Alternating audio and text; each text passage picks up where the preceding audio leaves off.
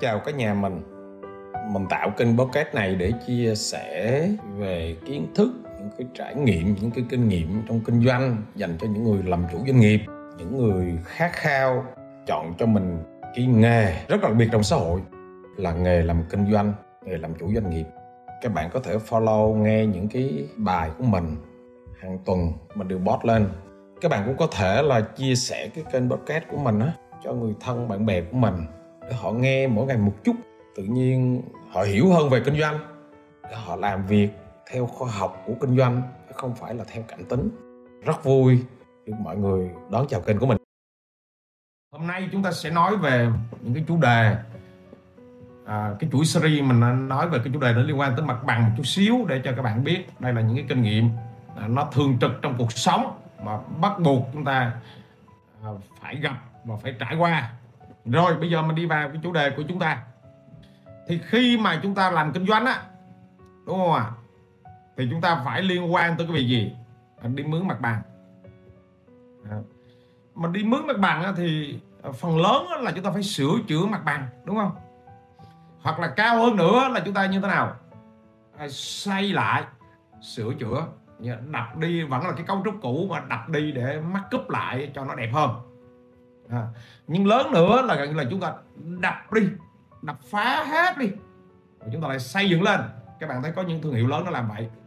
Còn lớn hơn nữa là chúng ta mướn gì? Mướn một cái mảnh mà đất trống, rồi chúng ta xây luôn cả cái building lên. Có thể là miếng đất đó là bạn thuê mướn, nhưng mà rốt cuộc làm gì làm thì chúng ta cũng phải hiểu cái cách vận hành cho đúng luật. à, Bỏ tiền ra làm rồi nó không đúng luật, nó sẽ dẫn đến chúng ta gì ạ? Có những cái thiệt hại về sau này.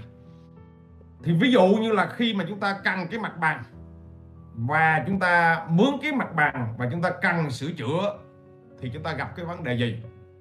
Trường hợp thứ nhất, thuê được cái mặt bằng mà nó rất là ưng ý và luôn cả cái cấu trúc của cái mặt bằng đó luôn, nó đúng như cái form mà mình mong muốn, thì cái này là một trong những cái mà tuyệt vời nhất. Rồi xong chúng ta làm thì đây là trường hợp ngon nhất. Không phải xin giấy phép gì hết, chúng ta chỉ có một cái giấy phép kinh doanh thôi. Giấy phép kinh doanh là bắt buộc rồi. Các bạn đi thuê văn phòng là các bạn phải hướng tới cái trường hợp này. Ok chưa nè? Trường hợp số hai là chúng ta mướn cái mặt bằng rồi, nhưng nó như thế nào? Chúng ta cần phải tăng diện tích. Ở đây nó là tăng diện tích xây dựng hoặc là tăng diện tích sử dụng. À, tăng diện tích xây dựng thì điều đó có nghĩa là gì ạ? À? À, sửa chữa để chúng ta nâng cái tầng lên, đúng không? Nó cứ một tầng thì chúng ta nâng hai tầng lên để chúng ta tăng cái diện tích sử dụng lên, hình dung chưa? À, hoặc là chúng ta đào âm xuống, hoặc là chúng ta nâng lên cực trời để chúng ta tăng cái diện tích sử dụng lên. Cái này á, nó liên quan tới cái việc gì? Chúng ta thay đổi kết kết cấu của cái công trình đó. Thì cái lúc này bạn phải xin giấy phép sửa chữa. Phải có cái giấy phép này bạn mới làm được. Không có giấy phép bạn không có làm được đâu. Đặc biệt mà cái việc mà thay đổi cái cấu trúc văn phòng á, là nó khá phức tạp. Ok chưa nè? Các bạn không, cái nhà của người ta á, nó có ba tầng à, mà bây giờ mình mướn lại, mình muốn lên sáu tầng. Thì các bạn thấy cái cấu, cấu trúc móng á, nó là của ba tầng mà, nó đâu phải của sáu tầng đâu. Nên lúc này bạn phải có một cái thứ là thẩm định lại, một cái hồ sơ thẩm định lại cấu trúc công trình, cấu trúc móng, cấu trúc về công trình. Và cái hồ sơ này phải do một cái bên chuyên nghiệp họ làm. Ok mà. Trường hợp thứ ba là trường hợp gì? À, trường hợp thứ ba là mình xây mới, đúng không? À, mình xây mới. Rồi ok, đập bỏ hết, mình xây mới. Hình dung chưa? À, ví dụ này là người ta có cái nhà người ta rất là cũ, ok, và người ta có cái giấy phép xây nhà. Bạn xây mới một cái văn phòng của mình mà lên thì lúc này bạn chỉ cần xin giấy phép xây nhà, bạn không cần chuyển đổi mục đích sử dụng đất, hình dung chưa? Chốt được trường hợp số ba chưa? Rồi trường hợp số bốn là trường hợp nó như thế nào? Bạn cũng mướn miếng đất đó, ok chưa, nhưng bạn lại không xây theo cấu trúc nhà ở, hình như cho nó phức tạp cho đó, mà bạn xây theo cái dạng một cái quán ăn, hình dung chưa? Hoặc là nó thực hiện đúng cái công năng, ví dụ là Tức là bạn chuyển đổi công năng của nó một cách rất là triệt để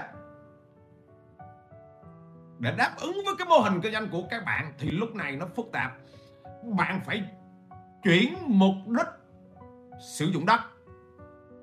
Tại vì bản chất nó là đất gì? Đất nhà ở. Chuyển nó sang mục đích đất thương mại, hình dung chưa? Rồi sau đó bắt đầu là mới xin cái giấy phép xây dựng. Ok, chốt không? Tuyệt vời rồi. Phần hai bây giờ là chúng ta chuyển mục đích sử dụng đất. Nói để rõ, thường thường á là các cái chỗ mà người ta cho mướn á, thì đất hiện tại các bạn phần lớn là đất ở. Các bạn hình dung chưa? À, thằng chín mươi lăm phần trăm chủ sở hữu miếng đất đó là một cái ca, ca nhân. Có một số ít chủ sở hữu là một cái tổ chức. Chúng ta muốn mà chuyển sang đất thương mại, ok, đất nhà ở muốn chuyển sang đất thương mại, thì tùy cái chủ thể khác nhau mà cái cách xin giấy phép khác nhau. Cá nhân xin giấy phép khác nhau, ok chưa nè? Tổ chức xin giấy phép khác nhau. Và đó là lý do mà mình nói ở ngay cái chỗ này, hình dung chưa? À, nếu chủ sở hữu miếng đất đó là cá nhân, nếu bạn là cá nhân mà muốn chuyển đổi mục đích sử dụng đất là liên hệ với cơ quan gì? Quận, huyện, mà thường á là đại diện là phòng tài nguyên và môi trường. Ok, cái chỗ này chốt chưa? À, nhưng nếu sở hữu miếng đất đó là tổ chức, ví dụ mình đứng tên một cái công ty, thì bạn chuyển mục đích sử dụng đất bạn phải lên Sở Tài nguyên và Môi trường. Phân biệt chưa? Phân biệt được hai trường hợp chưa? Và thời gian thường là mười lăm ngày kể từ cái giây phút hồ sơ bạn đầy đủ. Phải nắm rõ cái thời gian. Rồi bây giờ lại đi nói cái trường hợp khác. Phải nói từng trường hợp một để bạn nhận nhận ra rồi. Bây giờ xin giấy phép xây dựng thì chúng ta xin như thế nào? Ok, nếu mà chúng ta muốn xây dựng từ từ gì? Từ ba tầng lên sáu tầng. Trường hợp thứ nhất là bạn xây một cái nhà đơn lẻ mà trên sáu tầng, thì cái quyền cấp giấy phép là của Sở Xây dựng. Ok chưa nè? Cá nhân, đối với ca, cá nhân. Rồi, nếu bạn xây cái nhà mà dưới sáu tầng thì bạn chỉ lên phòng tài nguyên và môi trường các bạn xin. Ok chưa nè? Trường hợp thứ hai, nếu mà nhà của các bạn á mà xây dưới ba tầng, tức là từ ba tầng đổ lại, và tổng diện tích sàn xây dựng á nó nhỏ hơn hai trăm năm mươi mét vuông, các bạn biết diện tích sàn xây dựng không? Thì bắt buộc chúng ta phải xin phép ở đâu? Ở sở. Chúng ta phải đi xin phép. Còn ba tầng mà nhỏ hơn hai trăm năm mươi mét vuông thì chúng ta cũng xin giấy phép xây dựng. Nhưng à, xây dựng nhà đơn lẻ, trường hợp thứ ba là trên hai trăm năm mươi mét vuông, thứ hai là trên ba tầng, ok mà, thì bắt buộc các bạn phải gì? Cái hồ sơ mà bạn nộp kết cấu thiết kế đó bắt buộc phải có một cái tổ chức. Nên bạn nào đi xây nhà, các bạn thấy trong cái bộ hồ sơ thiết kế á, à, hoặc là diện tích trên hai trăm năm mươi mét vuông là các bạn thấy luôn có bộ hồ sơ của thiết kế mà kiến trúc sư họ ký vô để họ chịu trách nhiệm về kết cấu cái công trình đó. Công trình đó mà lỡ sau này mà à, mà sập là cái người kiến trúc sư đó họ phải chịu trách nhiệm. Nhận ra điều này chưa? Còn mà dưới ba tầng mà diện tích không phải là hai trăm năm mươi mét vuông thì cái người chủ tự chịu. Nhận ra vấn đề này chưa? Đối với những cái công trình mà các bạn xây dựng cửa hàng này, nhà hàng ăn uống này, à, ok, và các cái công trình mà cho thuê văn phòng đồ khác này, à, ví dụ ở thành phố Hồ Chí Minh, tức là diện tích lớn hơn năm trăm mét vuông, à, ở thành phố riêng ở thành phố Hồ Chí Minh á, riêng ở thành phố Hồ Chí Minh thì nó thông thoáng hơn một chút xíu. Đường Hồng Bàng, đường Kinh Dương Vương, đường ba tháng hai, đường Nguyễn Trãi, ok chưa nè? Thì tất cả những này thì các bạn à, xin của Sở Xây dựng. À, còn nhỏ hơn á thì bạn cũng được quận huyện cấp. Hồi nãy là ở trên đó là là chỉ cần trên hai trăm năm mươi mét vuông là bắt buộc phải lên sở xây dựng, đúng không? Còn bây giờ thì riêng ở thành phố Hồ Chí Minh thì nó thông thoáng hơn một chút xíu. Thời gian mà cấp phép xây dựng nè, sửa chữa nè, cải tạo nè, à, thì nó như thế nào? Của nhà riêng lẻ thì thường thường là mười lăm ngày, còn của công trình á là thường thường là ba mươi ngày. Ok, mà nhớ hai cái khoảng thời gian này, tại nhớ để làm gì? Để sắp tới chúng ta tập trung vào cái việc phải xin giấy phép làm sao cho nó phù hợp nữa. Ok chưa? Rồi, bạn nào chốt thì comment xuống chốt. Bài học kinh nghiệm chuyên sâu thì nó là cái gì? Trước khi mà đi mướn mặt bằng á, bạn cần phải định hình một cái người ta là cái concept. Cái concept là cái quái gì? Nó là chúng ta phải hình dung được cái bối cảnh kinh doanh của chúng ta trước khi chúng ta đi mướn mặt bằng. Hình dung ra điều này chưa? Bối cảnh kinh doanh của chúng ta nghĩa là chúng ta hình dung cái quán chúng ta nó như thế nào, hình dung cái văn phòng chúng ta nó như thế nào, phải hình dung trước. à, Rồi khi mà mình hình dung xong á, bắt đầu mình mới khảo sát mặt bằng, đúng không? Khảo sát mặt bằng này nó có phù hợp với concept của chúng ta không? à, à, Nó có cái chỗ gửi xe không? Nó có lề đường không? Chính chúng ta có cái concept đó nên là chúng ta mới, mới như thế nào? Chúng ta hình dung ra cái thời gian sửa chữa, thời gian xây dựng, thời gian xin giấy phép, cái, cái phương án tài chính cho nó phù hợp. Ok chưa? Các bạn thấy mặt bằng rồi về các bạn mới làm đó, là các bạn thấy các bạn sẽ phát sinh thêm và các bạn sẽ tốn rất là nhiều tiền. Cái thứ hai, các bạn phải hiểu rõ được cái hiện trạng là mình xin giấy phép xây dựng hay là mình xin cái giấy phép chuyển đổi mục đích sử dụng đất luôn. Mình phải hiểu được cái hiện trạng đó để mình thương lượng với cái chủ đất, cái chủ nhà cho thuê đó, cái thời gian miễn phí, cái thời gian đang sửa chữa, thời gian đang xây dựng, thậm chí thời gian đang xin giấy phép. Bạn hình dung chưa? Chưa nói là thời gian thi công nữa. Nhận ra vấn đề này chưa? Chốt chưa? Phải nắm được cái thời hạn. Không nắm thời hạn chúng ta không lên kế hoạch plan được. Nhận ra vấn đề này cho để chúng ta có cái plan cho cho nó phù hợp. Cái kinh nghiệm tiếp theo nó là gì? Các bạn cho các bạn mà tự đi xin á, mình nói ở đây là để gì? Để các bạn hiểu vấn đề thôi, để các bạn làm việc cho nó dễ. Thì các bạn mà tự mình đi xin á là các bạn lại lâu hơn nữa. Là làm gì làm á cũng phải thông qua những cái công ty dịch vụ, đặc biệt là những cái công ty á. Nếu mà các bạn mà làm việc mà các bạn thuê cái công ty kiến trúc thiết kế thì họ như thế nào? Họ làm luôn, giao khoán hết cho họ làm cho mình. Tuy nhiên các bạn sẽ rất là an tâm. à, Hãy làm việc với những người chuyên nghiệp. à, Thì cái thời gian nó kéo ngắn hơn và thuận lợi hơn. Ý ở đây nó là như, như vậy. Một cái lưu ý à, nữa ở đây là mình không có mục đích là mình hướng dẫn luật cho các bạn, mà ở đây á là mình cung cấp cho bạn cái kiến thức và cái kinh nghiệm.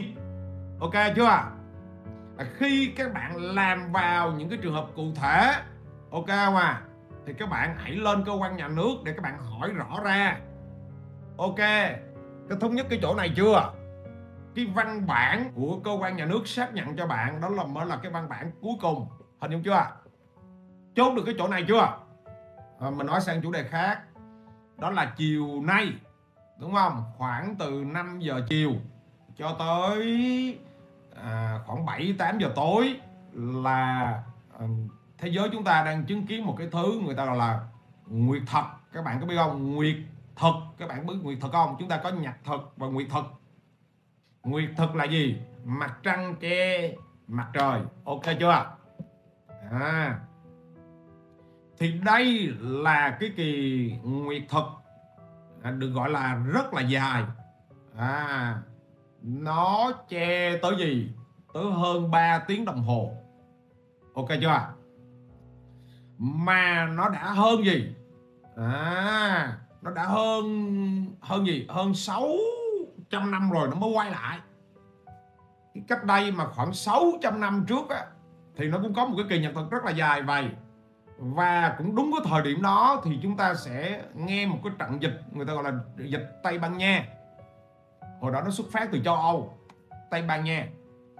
Và trận dịch đó là một cái trận dịch nó cũng cực kỳ lớn luôn. à, được gọi là cái trận dịch lớn nhất trong lịch sử trước đó nữa.